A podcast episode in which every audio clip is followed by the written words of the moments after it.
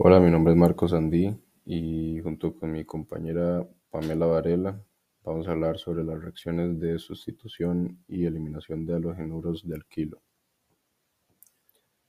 Primeramente, en cuanto a los mecanismos de una reacción SN2, eh, bueno, existen dos mecanismos de reacciones, donde hay una reacción de, del nucleófilo con un electrófilo eh, la cual recibe el nombre de reacción de sustitución nucleófila.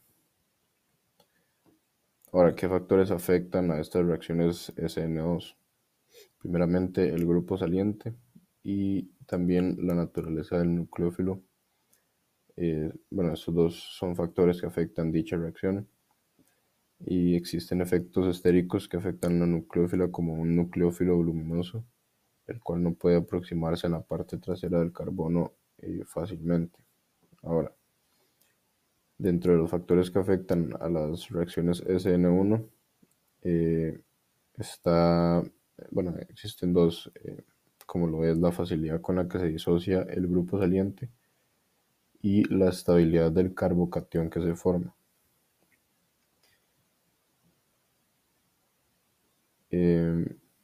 ahora, el, que es un efecto solvente, es cuando un ion interacciona con un disolvente polar, la carga que ya no está eh, localizada únicamente sobre el ion, sino que se disipa por las moléculas de disolvente más próximas.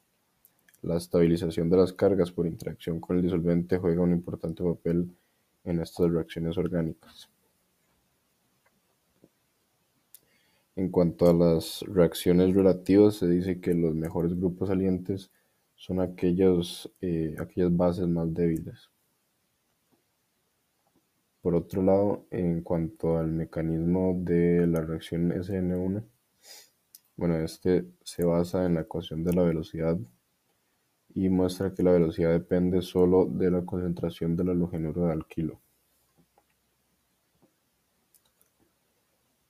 Ahora, en cuanto, bueno, ahora en comparación eh, de las reacciones SN1 y SN2, se tiene que, bueno, en el caso de SN2, eh, el mecanismo es una, bueno, el mecanismo en una etapa, o es una etapa. En cuanto al SN1, el mecanismo es en dos etapas con un carbocatión intermedio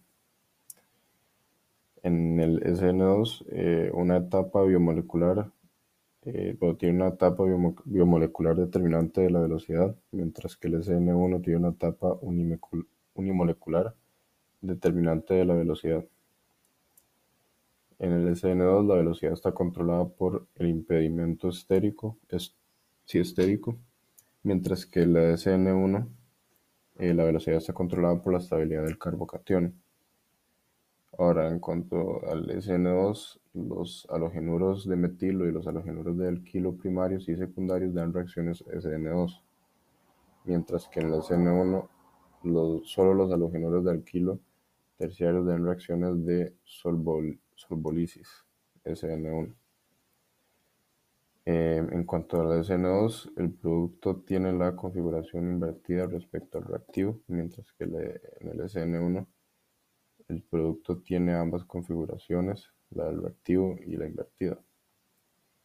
En, ambos, en ambas reacciones, eh, los grupos salientes, los grupos salientes, eh, el yodo es mayor al bromo y el bromo es mayor al cloro y este es mayor al flúor.